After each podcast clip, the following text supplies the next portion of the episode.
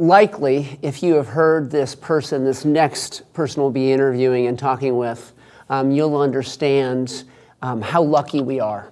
I'm going to be introducing you here in a moment to Noelle Ellersen Ng, Associate Executive Director, Advocacy of Governance at A A S A, the School Superintendents Association. Now, Noelle joined A A S A in two thousand seven as a policy analyst. Her Associate Executive Director, she directs the advocacy and governance efforts of A A S A. In this role, she spearheads the organization's work with Congress and the U S Department of Education. Her team is responsible for representing the voice and priorities of the nation's public school superintendents in all aspects of federal education policy and uses member networks, outreach, policy analysis and surveys, and research to advance their work. She is responsible for the organization's governance work, including direct support and management of the Executive Committee and Governing Board, as well as the forty-nine chartered state affiliates. How have you been? I mean, you know, you're you're a mother. How are things in the home front? I follow you, but um, maybe just tell our audience, how have you been?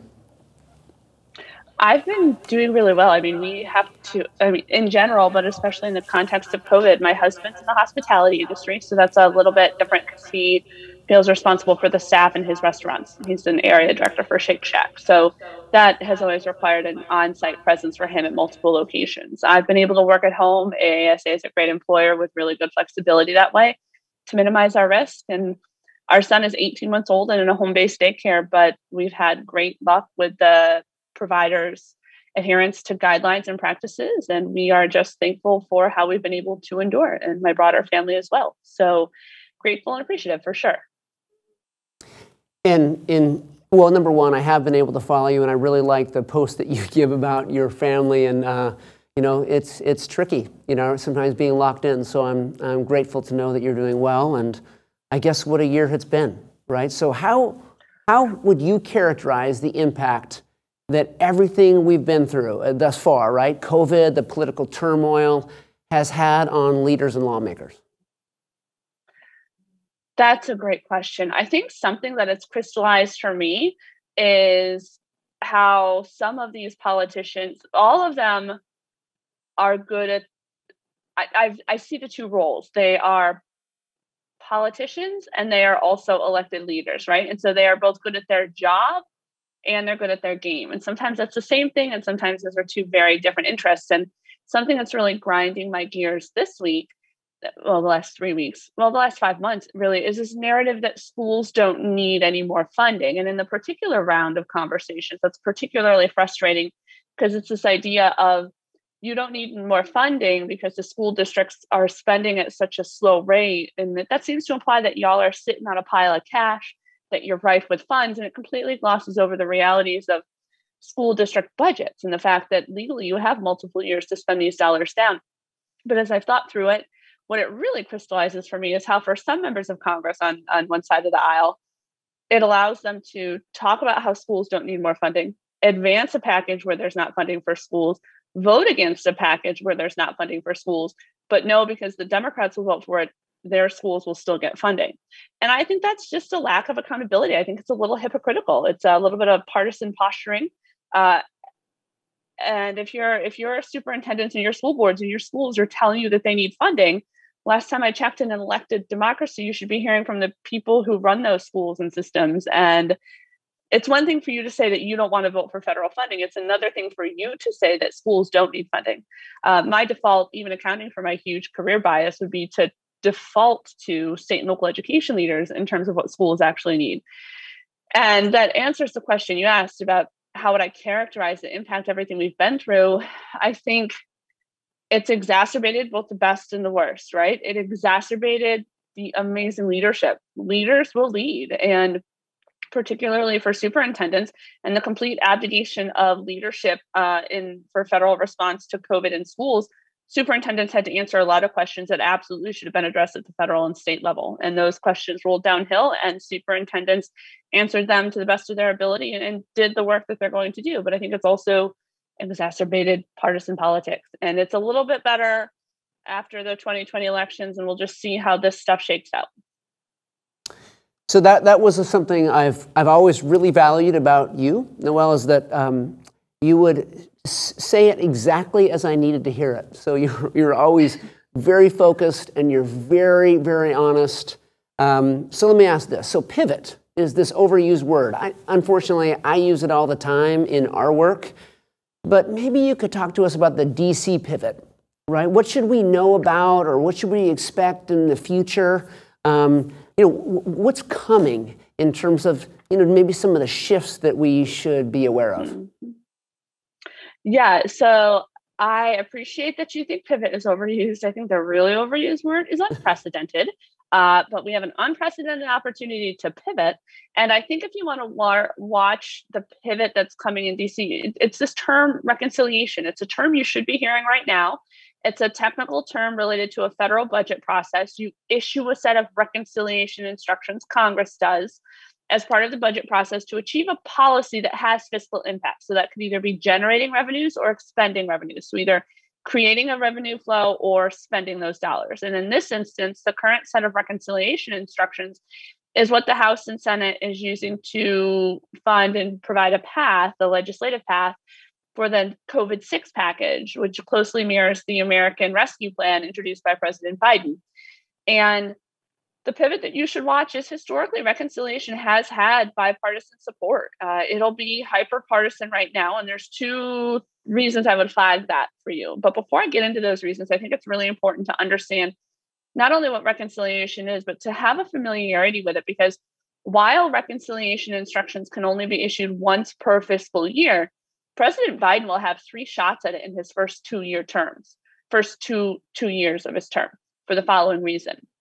Federal fiscal year twenty-one started in October under President Trump, but he did not use reconciliation instructions, so they still remain available. So President Biden is using reconciliation to achieve COVID six. He will still have reconciliation instructions for F Y twenty-two. Those are the federal dollars that'll be in schools for the twenty-two twenty-three school year. Uh, that budget process starts this month, and that federal fiscal year starts this coming October. And he could new, move another set of Democratic priorities via reconciliation. And he will have a third shot before his midterm election in February, March of twenty twenty-two, when we start the F Y twenty-three conversations. Why is this relevant? It's probably how the Democrats are most likely going to get their biggest priorities done, because while the House can move very partisan legislation all day long, the Senate by structure is designed to be more bipartisan, but also, so it has a rule that bills have to pass with a vote of sixty, but also the Senate is split fifty-fifty right now. Any partisan vote is going to be tied by Madam Vice President Kamala Harris, and that will require Democrats to keep all their members in line for key votes. Democrats are like herding cats on votes. Republicans tend to be better able to fall in line and vote the party line. So Democrats will have the harder work delivering their caucus. But that means any Democratic priority, they won't be able to pick off ten Republicans. And that's why reconciliation becomes relevant. Reconciliation only requires fifty-one votes. So they will use reconciliation where they only need fifty-one votes and only need to pick off one Republican to achieve some of these bigger priorities, like six. So I would flag reconciliation as the pivot to know about. I think that would probably be both overwhelming, intimidating, and exasperating all at once. So, so uh, before I go on to the next question, I, I need to ask this. So, you know, based upon maybe the ability to to move things forward, sometimes there are repercussions and these unintended consequences of being able to move things forward because of a majority, especially in this case, it being so close to this like fifty-fifty split, right? All decided upon sometimes one vote. Do you see the potential that um, perhaps um, some of these movements or policy shifts, funding shifts, might get more bipartisan support? Or do you expect that we're so locked right now that we're going to be kind of in this split for a long time coming? I think we'll see a split in messaging. I, I think there's enough Republican senators and House members who are accountable in a more elected Democratic, like a representative democracy, where they feel accountable to their constituents to vote in the, the manner of their constituents, as opposed to other members of Congress who do that, but also sometimes feel beholden to play the game of politics. I think we'll see a continued split between messaging and votes, or understanding that I can message and I can vote against the bill, but know that it's going to pass. So my people will get the relief, even though I've advocated against it. Um, I think we'll continue to see that. But at the same time, some of those more junior members or those who aren't playing the political game the same way uh, will continue to vote in the interest of their members. And so you will see some bipartisan efforts. I think the bigger question here is, how do these votes, which should be bipartisan, but will become more hyperpartisan because they're using reconciliation, which circumvents the traditional Senate vote threshold of sixty, that's going to ratchet up the political nature of partisan nature of these votes, even if they would otherwise have bipartisan support. How much does that push the pendulum to the left? And in correcting in the midterms, what does that do to the Senate and the House? Yeah. And I think that's another thing to keep on uh, your eye on in the horizon. And that then informs, that might then inform what the Biden administration and Congress tries to do, the Democratic Congress tries to do in its first two years.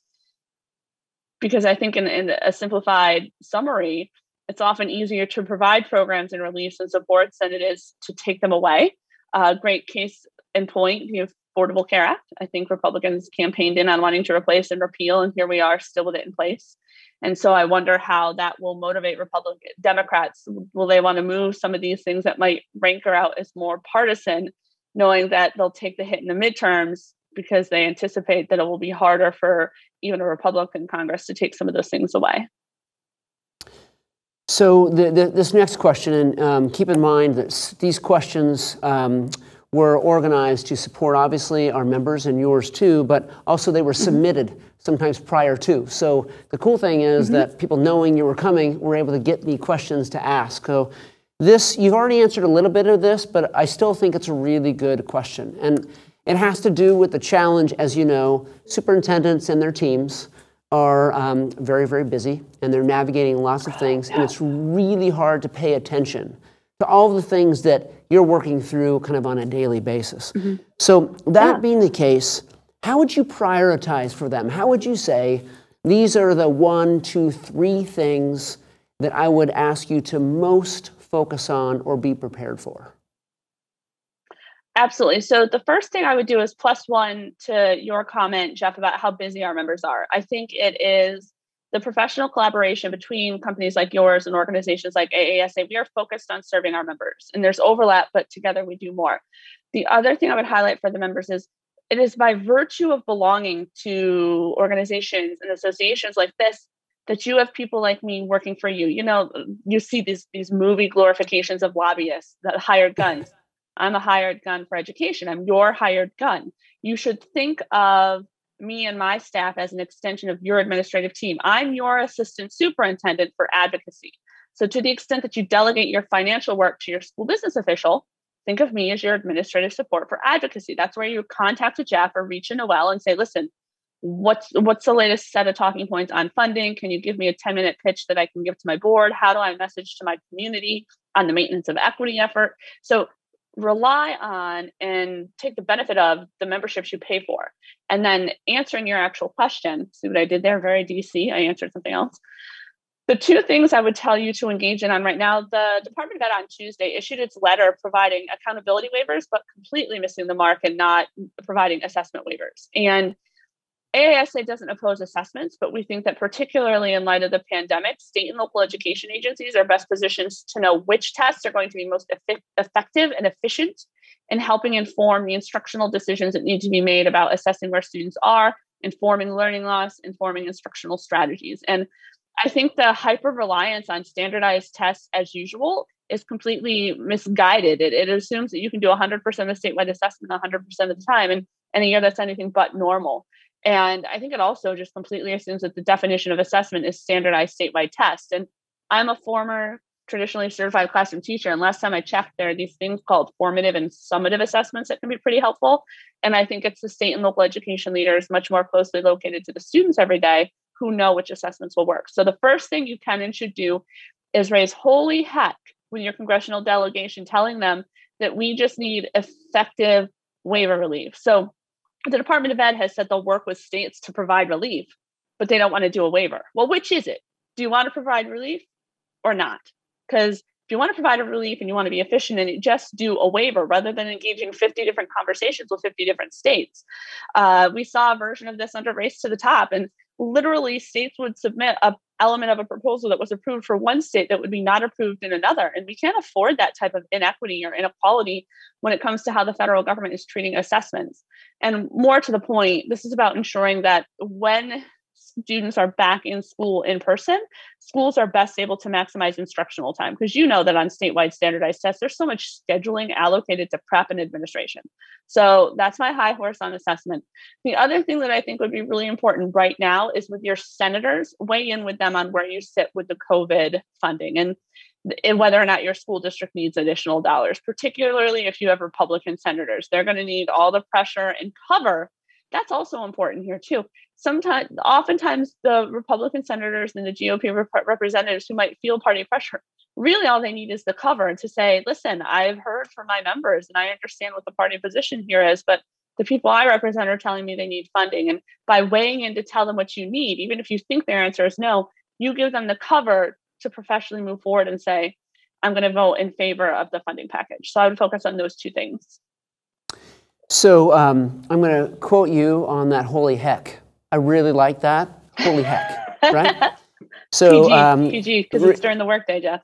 Yeah, raising holy heck. Uh, this is during the workday. So um, now there's a new Secretary of Education, right, which um, oh, brings uh, potentially a new wrinkle, right? Of course, there's politics along the way, of course, that they have to navigate. Mm-hmm.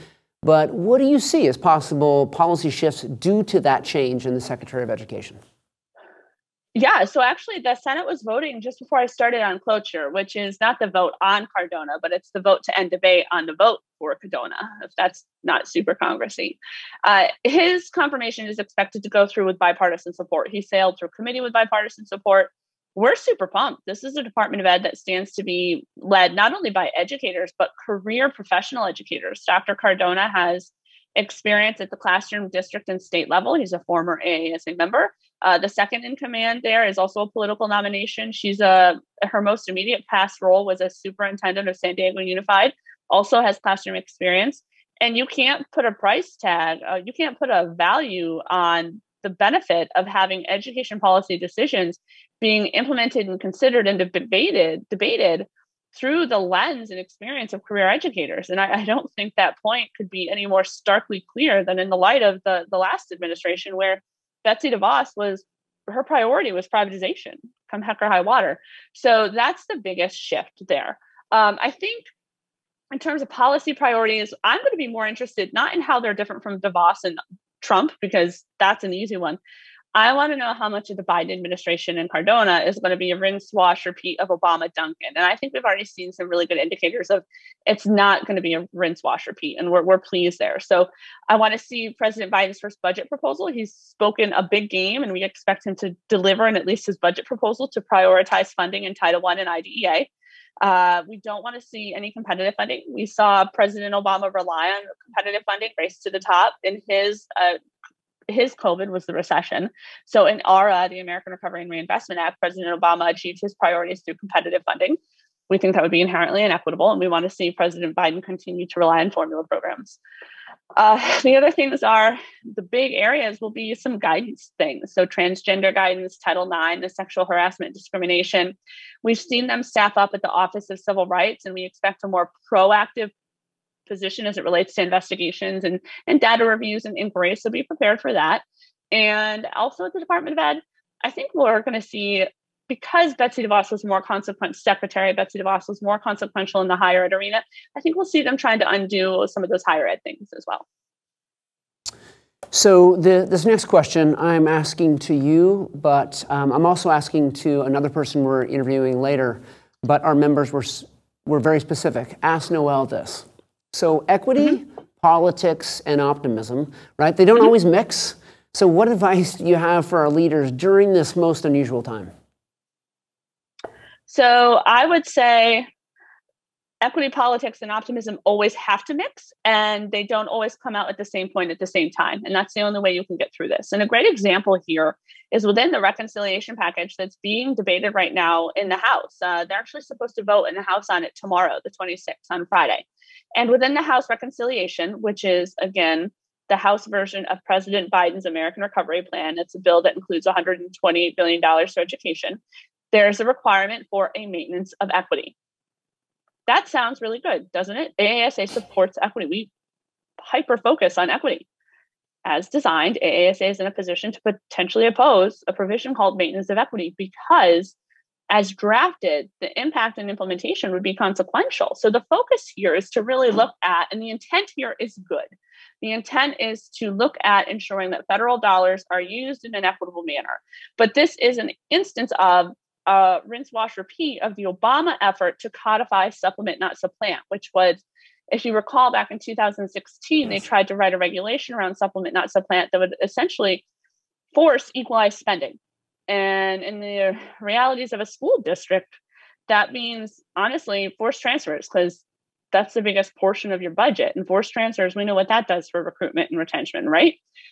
So when we think about how this plays out, first of all, we're optimistic that a technical provision in the Senate side will strip this. But in the meantime, we are gearing up for pushing back on equity, not because we're opposed to equity, but because it's drafted, you would have to move dollars or demonstrate that funding for any school that has a poverty rate above the median is equal to that of anyone below the median, which sounds fair, but then you're treating your district with fifty-one percent poverty the same as your districts with ninety-nine percent poverty. It's not nuanced enough. It's not subtle enough.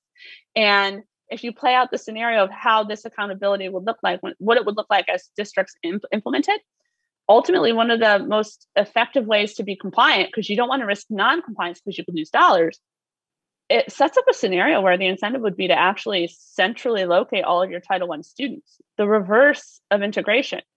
You can't be a maintenance of equity element if you result in desegregation, or if you result in increased segregation. So we are very, very concerned about that. And this is an example where equity, politics, and optimism are mixing, because I'm optimistic that we can get the politics and policy around this equity requirement right, but they don't have the policy construct right. So I hope that makes sense. And I think it's also important to tee up, as you hear some of these headlines or see some of these headlines, that if we go out and we publicly have to oppose this maintenance of equity provision, that headline could be superintendents oppose equity.